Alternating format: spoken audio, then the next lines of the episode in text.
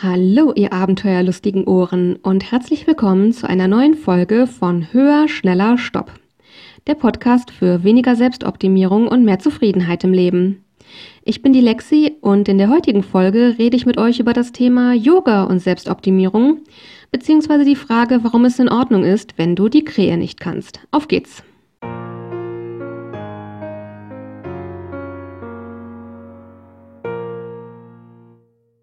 Ja, hallo und herzlich willkommen. Ich freue mich auch heute wieder sehr, dass ihr dabei seid. Die heutige Folge hatte ich in einer der früheren Folgen schon mal kurz angeteasert, nämlich die Folge, wo es um das Thema Yoga und Selbstoptimierung geht. Ich habe nämlich rausgefunden oder für mich selber erkannt, dass irgendwann im Laufe der Jahre auch beim Yoga bei mir die Selbstoptimierung irgendwie sehr stark Einzug gehalten hat und mir viele Aspekte kaputt gemacht hat, worum es im Yoga eigentlich gehen sollte. Zumindest ist dieses eigentliche meine persönliche Meinung. Und wie ich jetzt versuche, da auszusteigen und mir das ähm, zu erkämpfen oder zurückzuerkämpfen, was ich mir eigentlich vom Yoga erhoffe und wozu es meiner Meinung nach eigentlich da sein sollte. Und das ist eben auch wieder ein Stückchen aus der Selbstoptimierung auszusteigen. Jetzt am Anfang sollte ich euch vielleicht erstmal so kurz erzählen, wie meine Geschichte damit überhaupt gewesen ist und ja, wie das mit der Selbstoptimierung darin so gekommen ist. Ich muss ehrlich sagen, ich erinnere mich nicht, wann ich zum ersten Mal Yoga gemacht habe. Es wird so irgendwie circa zehn Jahre her sein. Genau kann ich es wirklich nicht mehr sagen. Und es wird ziemlich sicher gewesen sein, dass ich ähm, mit einem Yoga-Video wahrscheinlich das mal ausprobiert habe. Ich habe inzwischen auch schon, ähm, ja, verschiedene Yoga-Lehrer in echt, sage ich mal, mit Yoga-Stunden gehabt und verschiedene Sachen auf YouTube ausprobiert, verschiedene Stile und solche Dinge. Und ja, von daher meine persönlichen Erfahrungen gehen ungefähr vor zehn Jahren los. Ich erinnere mich aber daran, dass da schon es lange den Trend gab, dass Yoga irgendwie in war und dass insbesondere Yoga irgendwie auch sehr mit Fitness und mit schlank, definiert und healthy irgendwie zu tun hatte. Ich erinnere mich, dass ähm, Madonna diesen Yoga-Trend berühmt gemacht hat, wo man ähm, ja in sehr stark beheizten Räumen Yoga macht. Ich glaube, das ist Bikram-Yoga. Und dass das da irgendwie auch eher propagiert wurde im Sinne von, ähm, wenn du so aussehen willst wie Madonna, dann mach dieses Yoga. Das heißt, es waren Dinge, wo es aufs Äußere ausgelegt war und wo es eben nicht oder eher weniger um die inneren Dinge darin ging. Als ich angefangen habe, Yoga zu machen, kann ich auf jeden Fall sagen, dass es mir dann doch eher um die inneren Dinge ging. Also ich wollte auf jeden Fall irgendwas finden, wo ich irgendwie Stress abbauen kann und vielleicht auch ein bisschen zu mir finden kann. Und gleichzeitig konnte ich mich eben von diesem von außen nicht so richtig frei machen, dass ich eben auch die Vorstellung hatte, wenn ich Yoga mache, dann kriege ich irgendwie den perfekten Körper oder so. Und ich erinnere mich da insbesondere an zwei Erfahrungen, die sich sehr negativ auf mich ausgewirkt haben, was das angeht, dass es mir, ja, die Selbstoptimierung mir Yoga lange Zeit verleidet hat. Die erste Erfahrung, die hatte, die hat mit einem früheren Ex-Freund von mir zu tun. Ich habe zu Hause Yoga gemacht, wir haben damals zusammen gewohnt und ich bin mir ehrlich gesagt nicht mehr sicher, ob ich das alleine gemacht habe und er ins Zimmer reinkam, um mich irgendwas zu fragen oder so, oder ob wir zusammen Yoga gemacht haben, daran erinnere ich mich nicht mehr. Woran ich mich erinnere, ich habe den herabschauenden Hund gemacht und er hat angefangen zu kichern und ich habe gesagt, was ist denn jetzt so lustig? Und dann hat er lachend gesagt, du kriegst dir beim herabschauenden Hund die Fersen nicht auf den Boden. Und das war das erste Mal, dass ich mir Gedanken darüber gemacht habe, wie diese, wie diese Yoga-Position oder Yoga-Pose, wie die in perfekt geht und wie ich die ausübe. Und ab dann habe ich mich jahrelang dafür geschämt, dass ich beim herabschauenden Hund die Fersen nicht auf den Boden bekomme. Und ähm, ja, inzwischen habe ich festgestellt, welche Yoga-Posen man wie gut ausführen kann, hat natürlich mit, mit damit zu tun, ja, wie oft man das macht, mit Erfahrung und Übung und solchen Dingen, aber hat auch ein Stück weit einfach mit körperlichen Gegebenheiten, glaube ich, zu tun. Ich habe mich in den letzten Jahren nämlich mit einer ganzen Reihe von Leuten äh, unterhalten, die auch regelmäßig Yoga machen. Und ich habe dabei die Erfahrung gemacht, dass fast alle Frauen genauso wie ich sagen, dass sie große, große Probleme haben, beim herabschauenden Hund die Fersen auf den Boden zu bekommen. Und dass die meisten Männer, mit denen ich gesprochen habe, die Yoga machen, das ohne große Probleme konnten. Dass die meisten Männer allerdings beim Forward Fold sorry, da weiß ich gerade nicht, wie der auf Deutsch heißt, weil ich Yoga meistens mit einer englischsprachigen Lehrerin online mache, ähm, dass die meisten Männer eben beim Forward Fold nicht mal in die Nähe davon kamen, mit den Fingerspitzen den Boden zu berühren, während wenn ich regelmäßig Yoga mache, ich ohne Probleme äh, mit den Fingerspitzen und auch noch deutlich weiter runterkomme, ohne dass mir das große Probleme bereitet. Und eben die meisten Frauen, die ich gefragt habe, die wie ich beim herabschauenden Hund nicht die Fersen auf den Boden bekommen, aber beim Forward Fold überhaupt keine Probleme haben, mit den Fingerspitzen den Boden zu berühren und weiterzukommen. Deswegen glaube ich inzwischen, wie gut man solche Posen ausüben kann, hat nicht nur mit Training zu tun, sondern ein Stück weit auch mit Statur, möglicherweise Körpergröße oder einfach anderen anatomischen Begebenheiten. Und das habe ich damals aber nicht gewusst. Ich habe mich wirklich jahrelang dafür geschämt, dass ich beim herabschauenden Hund nicht mit den Fersen den Boden berühre. Und das hat mir wirklich auch insgesamt ein großes Gefühl von Scham mit ins Yoga gebracht. Wenn ich Posen nicht perfekt ausüben konnte, habe ich mich einfach geschämt. Und Scham ist einfach was, es hat im Yoga überhaupt nichts zu suchen, wenn ihr mich fragt.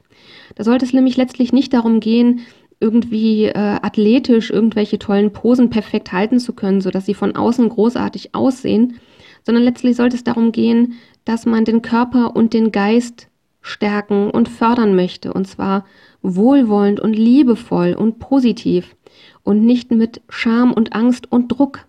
Das sind eigentlich Dinge, die im Yoga nichts zu tun haben oder, nicht, oder nichts zu suchen haben, wenn ihr mich fragt. Die zweite negative Erfahrung, die ich gemacht habe, war mit einer deutschen YouTuberin, die Yoga-Videos macht. Ich werde euch jetzt nicht nennen, wer das ist. Es gibt ja einige große YouTuber in dem Bereich und jeder kann sich das raussuchen, was ihm persönlich passt oder gut gefällt. Bei mir war es damals so, ich war eben auf der Suche nach einem Kanal, mit dem ich zu Hause Yoga machen kann und das war einfach im Suchergebnis so der erste, der mir vorgeschlagen wurde. Und ich bin ihr dann auch eine Weile auf Instagram gefolgt. Damals war ich noch auf Instagram.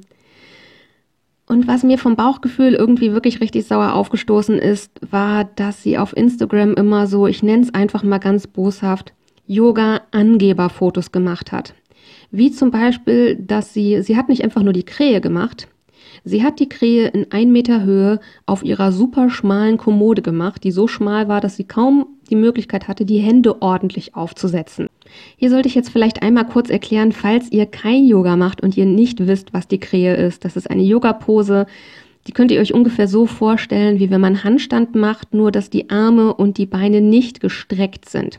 Aber man hält eben das ganze Körpergewicht auf den Händen und die Arme sind angewinkelt und die Beine auch. Und ich persönlich kann die Krähe nicht und ich habe inzwischen auch keine Ambitionen mehr, die zu können. Aber auch da muss ich sagen, habe ich mich jahrelang geschämt dafür, dass ich das nicht kann. Von Leuten, die das können, habe ich inzwischen gehört, dass das anscheinend mehr mit Technik als mit Kraft zu tun hat. Von daher, wer weiß. Vielleicht kann ich mit 50 die Krähe und wenn nicht, ist das auch in Ordnung. Aber diese Yoga-Angeberfotos, die haben in mir eben sehr stark diesen Gedanken implementiert, ich müsste Yoga so machen, dass es von außen toll aussieht. Und insbesondere müsste ich auch Yoga so machen, dass ich diese abgefahren schwierigen Positionen nicht nur auf der Matte beherrsche, sondern die quasi, ich sag mal, äh, überspitzt gesagt, dass ich, ähm, ja, wie ein Hochseilartist sozusagen, diese schwierigen Yoga-Posen einfach überall so nebenbei performen kann. Das war irgendwie was, was mir so in den Kopf gesetzt hat, nur wenn ich das kann, dann mache ich Yoga richtig. Und auch da muss ich sagen, dass das was ist, ähm, ja, wo ich glaube, dass das ins Yoga nicht reingehört.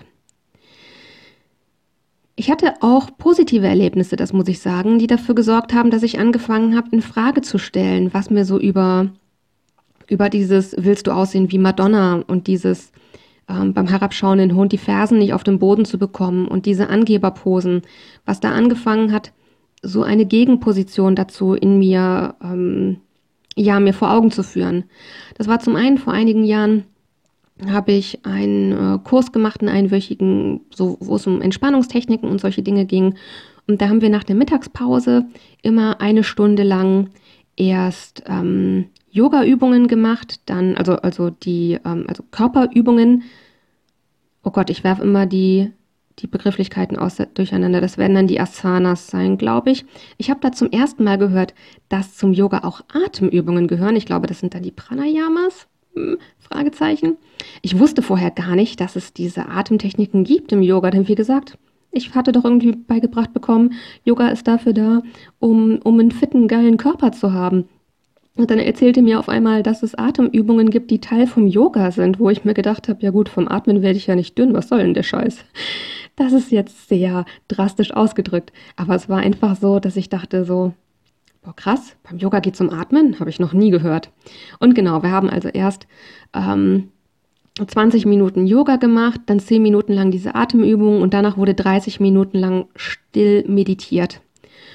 Und ich habe wirklich gemerkt, also ich habe früher, davor hatte ich auch schon meditiert, aber ich habe wirklich gemerkt, wie anders das Meditieren war, wenn ich erst diese körperlichen Yoga-Übungen gemacht hatte und dann diese Atemtechniken und danach meditiert wurde. Das war irgendwie, sind aber Meditieren andere Dinge in mir passiert. Und diese ähm, Yogalehrerin hat damals erzählt, ich weiß nicht, ob das stimmt, aber zumindest hat sie es so geschildert, dass Yoga wohl ursprünglich, ich sage jetzt mal, erfunden worden ist, damit die Mönche beim Meditieren länger sitzen können, ohne Schmerzen zu haben. Das heißt, dass es tatsächlich eben auch darum geht, den Körper zu kräftigen und zu stärken, aber nicht um hot und sexy auszusehen, sondern eben um für das Mentale, für das ähm, Meditieren gut physisch gewappnet zu sein, sage ich mal. Und das war auch ein Standpunkt, der irgendwie dem komplett entgegenstand, was ich vorher immer so über Yoga vermittelt bekommen hatte. Die zweite Erfahrung, die ich dann gemacht habe, das war eine Yogalehrerin, mit der ich in den letzten Jahren, wo ich längere Zeit einen Kurs gemacht habe in der Stadt, in der ich wohne, wo ich einmal die Woche hingegangen bin. Und bei ihr war das so, dass bei Übungen, wo man sehr stark in die Dehnung gegangen ist, dass sie dann quasi gesagt hat, so geht so weit, wie es eben geht, ohne dass es weh tut. Und dann quasi gab es einen Atemzug Pause und dann hat sie gesagt, und jetzt geht wieder ein kleines Stück zurück und schaut, wie sich das anfühlt. Und da habe ich fast immer gemerkt, wenn ich dann die Dehnung ein ganz kleines Stück rausgenommen habe, dass sich das viel, viel besser anfühlte als diese, ich nenne es einfach mal Maximaldehnung. Dass dieses so stark wie es geht, ohne weh zu tun, dass sich das wirklich nach Zwang anfühlte und als würde ich mich so aktiv reintreiben in die Pose. Und wenn ich ein ganz kleines Stück zurückgegangen bin, dann hat es sich eher so angefühlt, als könnte ich mich wirklich passiv in diesen den Moment hereinfallen lassen. Und das hat sich körperlich und mental ganz anders angefühlt. Und das war auch eine Erfahrung, die in sehr krassem Widerspruch stand zu den Selbstoptimierungs-Yoga-Ideen, die man mir vorher immer in den Kopf gepflanzt hatte. Ja, meine Yoga-Reise ist dann also im Laufe der Jahre so ein Auf und Ab gewesen. Was sich auf jeden Fall auch negativ ausgewirkt hat, war, dass ich irgendwann so eine Art Zwang entwickelt habe, zu meinen, ich müsste jeden Tag Yoga machen. Das war zu einer Zeit, wo ich auch mit diesem ganzen Driss von Morgen- und Abendroutinen, was so ja so wahnsinnig hipstermäßig irgendwie ist, in Berührung gekommen bin. Auch zu dem Thema wird es eine eigene Folge geben, denn auch da habe ich mir mit Selbstoptimierung wahnsinnig viel Stress gemacht. Und versteht mich nicht falsch, ich bin grundsätzlich ein großer Fan von Alltagsritualen und ich habe auch welche, die gut für mich funktionieren und wirklich entspannend sind. Aber das funktioniert für mich nicht, wenn das so von außen verordnet ist, dass ich das als Schema F jeden Tag so runterrasseln muss, sage ich mal. Aber es hat eben eine Zeit gegeben, auch das kam eher zufällig. Ich hatte nämlich, ähm, ich glaube, das war auch irgendwie in Zusammenhang mit diesem Entspannungskurs damals, ähm, dass ich mit dem Morgengruß das erste Mal in Berührung kam. Das ist ja ein Yoga-Flow mit einer bestimmten Abfolge. Und als ich zu Hause war, hatte ich irgendwie, weiß nicht, ich stand morgens auf und ich war irgendwie gut erholt, ich hatte gut geschlafen und ich war frisch und das Wetter war schön. Und dann hatte ich irgendwie Lust, das zu machen und habe mir irgendwie ein Video rausgesucht, wo das eben, ja, ich glaube so acht Minuten lang oder so man so da durchgeleitet wird. Und ich habe das gemacht und es hat total gut getan. Und dann habe ich angefangen, das jeden Morgen nach dem Aufstehen zu machen. Und am Anfang hat es mir auch gut getan.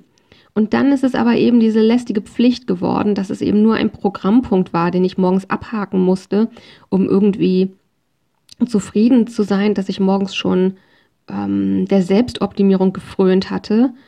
Und damit hat es angefangen, mir einfach keinen Spaß mehr zu machen. Und das spielte dann eben auch mit rein, diese negativen Gedanken, die ich im Kopf hatte, dass Yoga von außen gut aussehen muss und dass ich Yoga in erster Linie machen muss, um irgendwie einen tollen Körper zu bekommen. Und mir dann noch zu verordnen, das jeden Tag direkt nach dem Aufstehen zu machen, Das hat mir einfach sehr lange sehr viel schlechte Laune gemacht und hat eben mir auch Druck bereitet. Und ja, letztlich habe ich dann eben nicht wahrgenommen, wie es mir geht, während ich das tue, sondern das war wirklich, ja, ein Punkt auf der To-Do-Liste, den ich abarbeiten musste und das bitte so perfekt wie möglich. Und das hat einfach logischerweise dafür gesorgt, dass das keine schönen Erlebnisse mehr waren. Dann kam als zweites noch dazu, das habe ich ja in meiner Laufgeschichte so ein bisschen erzählt oder in meinem Lauf-Update, dass ich eben ähm, letztes Jahr für einen Zeitraum der Meinung war, ich müsste zweimal die Woche laufen gehen und einmal die Woche Stabi-Training machen, wegen diesem Firmenlauf, auf den ich mich vorbereitet habe. Und da gab es Wochen, da hätte ich viel mehr Lust dazu gehabt, Yoga zu machen. Aber das war so, dass ich dachte, nee, die anderen Sachen muss ich ja machen und da habe ich jetzt gar keine Zeit, um Yoga zu machen. Also habe ich es gelassen, obwohl ich da eigentlich viel mehr Lust drauf gehabt hätte, weil ich auch da eben in diesem Läufer-Selbstoptimierungsding drin war und auch das hat mir nicht gut getan. Ich habe dann folgende Erfahrung gemacht und die sorgt gerade dafür, dass ich im Moment recht regelmäßig Yoga mache und es mir wirklich Spaß macht und sehr, sehr gut tut. Darüber hatte ich in der Neujahrsfolge gesprochen. Zu dem Zeitpunkt war es nämlich so, dass ich, ich glaube, fünf oder sechs, es war der fünfte oder sechste Tag in Folge, an dem ich jeden Tag Yoga gemacht habe. Bis dahin hat mir das Spaß gemacht. Ich hatte Urlaub, Weihnachten, Neujahr und so. Ich hatte einfach Kapazitäten und ein bisschen Langeweile. Gerade mit Corona kann man ja auch nicht so viel unternehmen. Und ich hatte einfach Zeit zu füllen. Und deswegen hat es mir Spaß gemacht. Und dann ist es irgendwie so um den siebten, achten Tag rumgekippt, dass ich quasi wieder in diesem Ding drin war. Ich habe das jetzt die letzten sieben Tage jeden Tag gemacht, also muss ich das jetzt weiter jeden Tag machen. Und da wurde es wieder, wieder, wieder so eine Art Programmpunkt, der abzuhaken war. Und es hat angefangen, mir Druck zu machen. Und dann ist mir eine zweite Sache aufgefallen. Ich mache inzwischen schon seit äh, langer Zeit mit einer YouTuberin Yoga. Die, äh, es ist eine Amerikanerin. Ähm, es ist, glaube ich, die größte Yoga-YouTuberin, wenn ich es richtig im Kopf habe. Und ich liebe einfach ihre Herangehensweise an Yoga. Und ich liebe wirklich was sie tut und wie sie es tut. Das ist einfach wirklich genau das. Ich habe in den letzten Jahren verschiedene Yoga-Stile ausprobiert und ich weiß gar nicht, es gibt ja da ne, diese Bezeichnungen, ich weiß gar nicht ehrlich gesagt, welche Form von Yoga sie macht, aber es ist genau das, was ich richtig cool finde. Und im Zusammenhang eben damit, dass ich irgendwie gemerkt habe, oh, ich fange mir jetzt irgendwie an, wieder Druck zu machen im Yoga, wo kommt das denn irgendwie her? Da ist etwas passiert und zwar habe ich zum ersten Mal angefangen, ihr wirklich zuzuhören. Ich habe diese Worte schon immer gehört bei ihren Videos und sie haben mich aber im Innern nie erreicht. Und einer von den Sätzen, den sie immer wieder sagt in, den, in ihren Yoga-Flows, Routinen, whatever, in ihren Yoga-Stunden, sage ich jetzt einfach mal, ähm, ein Satz, den sie da immer wieder sagt, ist, man soll herausfinden, was sich gut anfühlt. Man soll auf die Suche gehen nach dem, was sich gut anfühlt. Und ich habe diesen Satz immer wieder gehört, aber der hat mich nicht erreicht. Und als er bei mir ankam, da wurde mir auf einmal, da habe ich wirklich angefangen wahrzunehmen, ich mache immer noch Yoga so, wie ich glaube, dass Yoga von außen aussehen muss. Und ich mache Yoga immer noch so, wie ich glaube, dass es tun sollte, um darüber einen tollen Körper zu bekommen. Darum geht es aber letztlich gar nicht. Es geht darum, Yoga so zu machen, dass es sich im Innern gut anfühlt. Und es geht darum, Yoga so zu machen, dass ich mich körperlich und seelisch gut fühle, dass ich meinen Körper wahrnehme und dass ich meinen Atem wahrnehme und dass ich fühle, wie sich Dinge verändern, wo Verspannungen sitzen oder eben auch, ähm, ja, einfach zu fühlen, wie sich Gefühle vielleicht im Laufe dieser, dieses Yoga-Flows von Anfang bis Ende verändert haben. Eben wahrzunehmen, was ist und sich darauf einzulassen und nicht zu versuchen zu beeinflussen, wie es aussehen muss. Und da ist es mir wirklich wie Schuppen von den, Aus, von den Augen gefallen, dass ich zum ersten Mal angefangen habe, mich zu fragen, was bedeutet das eigentlich, sich im Yoga auf die Suche begeben nach dem, was sich gut anfühlt. Ich habe dann, um so ein bisschen für mich einen Cut zu machen und da mehr Bewusstheit, rein, Bewusstheit reinzubringen, habe ich angefangen, das Ganze ein bisschen anders zu starten. Und zwar ähm, ich mache mal beim Yoga immer so einen hohen Dutt zusammengeknödelt, ganz oben auf dem Kopf, weil, naja, bei allen Yoga-Posen, die über Kopf gehen, sind mir sonst die Haare im Gesicht und das nervt mich. Und wenn es aber am Ende zum Liegen geht, zum, ich glaube, das ist das Shavasana, da wiederum nagelt mich nicht auf Begriffe fest. Jedenfalls, wenn ich einen Pferdeschwanz habe, dann nervt es halt am Ende, wenn ich mich flach auf den Boden lege und deswegen knödel ich die Haare am Anfang ganz nach oben, dann stören sie mich nicht. Und das habe ich früher immer gemacht, quasi bevor ich angefangen habe damit. Und damit ich diesen bewussten Cut habe, mache ich das jetzt aber anders, dass ich die Yogamatte ausrolle und dass ich erst dann mir den Dutt mache und dass ich erst dann meine Socken ausziehe und die Korkmatte unter meinen Füßen spüre und dabei bewusst mir im Kopf mehrmals sage, ich werde jetzt auf die Suche gehen nach dem, was sich gut anfühlt. Und da versuche ich bei den Yogastunden wieder ein bisschen die Worte meiner früheren Lehrerin im Kopf zu behalten. Eben bei den Positionen die Position erst einzunehmen und dann wieder ein ganz kleines Stück zurückzugehen und zu schauen, wie sich das anfühlt. Und da stelle ich fest, in ganz vielen Positionen fühlt es sich besser an, ein kleines Stück zurückzugehen. Es gibt aber auch Positionen, in denen ist das nicht so. Da fühlt sich tatsächlich diese starke Dehnung gut und richtig an. Und das sind alles Erfahrungen und Wahrnehmungen, die kann ich nur machen, wenn ich nicht versuche, das von außen zu beeinflussen, sondern wenn ich wahrnehme, was eben ist. Und ja, so habe ich eben angefangen, ihr bewusst zuzuhören und in den während den Stunden redet sie auch an verschiedenen anderen Dingen darüber, dass man eben mit dem arbeiten soll, was man heute auf die Matte mitbringt und das ist jeden Tag etwas anderes. Am einen Tag ist man super fit, am nächsten Tag ist man müde oder hat Kopfschmerzen. Am einen Tag kann man vom Gleichgewicht her eine Pose ganz, ganz prima und unproblematisch halten.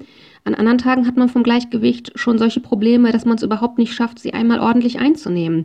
Und dass das alles in Ordnung ist, das nicht zu werten, sondern es anzunehmen, so wie es eben ist. Und so fängt Yoga gerade an, für mich eben eine Lektion zu werden in dem Annehmen, was ist. Und das steht allem, was Selbstoptimierung angeht, diametral entgegen. Denn Selbstoptimierung ist genau das nicht. In Selbstoptimierung geht es darum, sich selber zu zwingen, zu versuchen, immer höher, schneller weiterzugehen und das Perfekte zu suchen. Und das ist eben genau das nicht, wahrzunehmen und anzunehmen, was ist. Ich habe in den letzten Wochen auf keinen Fall jeden Tag Yoga gemacht. Ich versuche mich einmal am Tag zu fragen, ist heute ein Tag, wo mir das gut tun würde, oder ist heute ein Tag, wo das nicht so ist?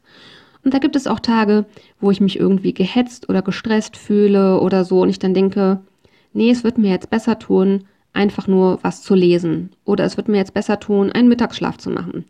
Oder es wird mir jetzt besser tun, faul zwei Folgen von meiner Serie zu gucken. Und es gibt auch die anderen Tage, wo ich merke, boah, ich bin jetzt irgendwie innerlich so aufgedreht, ich muss irgendwo hin mit dieser nervösen Energie. Es wird mir jetzt gut tun, Yoga zu machen. Auch da muss ich sagen, bin ich immer noch in diesem Prozess drin, denn der Selbstoptimierer in mir ist immer noch der Meinung, ich sollte jeden Tag Yoga machen und ich sollte Yoga so machen, dass es gut aussieht und so, dass ich irgendwie den tollen Körper bekomme. Und ich merke dabei aber gleichzeitig, je mehr ich mich da reinbegebe, meiner Yogalehrerin wirklich zuzuhören und je mehr ich mich da reinbegebe, in den Körper reinzufühlen und auch, das hat sich bei mir auch sehr stark verändert, mit dem Atem zu arbeiten und den Atem wahrzunehmen, das ist für mich ein riesen Gamechanger gewesen in den letzten Wochen beim Yoga. Es ist so krass, was ich an Empfindungen in mir selber verändern kann, je nachdem, wie ich atme beim Yoga. Das ist wirklich eine vollkommen neue Erfahrung. Und die hat aber eben überhaupt nichts mit diesem ganzen Selbstoptimierungskram ähm, zu tun. Der wird es nämlich darum gehen, die Krähe zu können und äh, schlank und fit zu werden. Und da merke ich eben, mich auf diese anderen Aspekte zu konzentrieren, auf meinen Atem, auf die Körperwahrnehmung und dann anzunehmen, was eben ist. Das ist etwas, was mir in vielerlei Hinsicht immer noch schwer fällt, nämlich zum Beispiel gerade an den Tagen, wo ich merke, mein Gleichgewicht ist heute nicht gut. Ich kann den Baum heute keine zwei Sekunden halten, weil es einfach kippelig und wackelig ist. Und dann auf die Lehrerin zu hören und anzunehmen, was ich heute auf die Matte bringe. Das ist in vielerlei Hinsicht immer noch schwer und gleichzeitig merke ich, wie das anfängt, den Druck aus dem Yoga rauszunehmen und wie mit weniger Druck die Freude Platz hat, um zu wachsen. Und das ist auf jeden Fall eine sehr schöne Erfahrung. Es wird dazu auf jeden Fall eine Follow-up-Folge geben in naher Zukunft. Das ist eben, wo ich jetzt angekommen bin, aber das ist auch erst eine Erfahrung von wenigen Wochen. Von daher muss ich jetzt wirklich mal schauen, wo die Reise mich so hinführt. Und ja, werde einfach versuchen, achtsam zu sein mit dem Selbstoptimierer, der immer noch versucht, mir da reinzuquatschen und zu versuchen, eben die anderen Dinge zu kultivieren und auf mich auf die Suche zu begeben nach dem, was sich gut anfühlt und anzunehmen, was ich in diesem Moment an diesem Tag mit auf die Matte bringe. Das ist für heute alles, was ich zum Thema Yoga und Selbstoptimierung zu sagen habe. Mich würde sehr interessieren, wenn ihr andere Erfahrungen dazu gemacht habt. Von daher für Feedback, Fragen oder Themenwünsche schreibt mir sehr, sehr gern eine Mail an die Mailadresse höher, schneller, stopp mit OE und als ein Wort geschrieben also höher, schneller, stopp at web.de. Das findet ihr natürlich wie immer auch in den Shownotes verlinkt. Und weiterhin würde ich mich riesen, riesen, wahnsinnig groß freuen, wenn ihr mir eine Bewertung da lasst und den Podcast abonniert.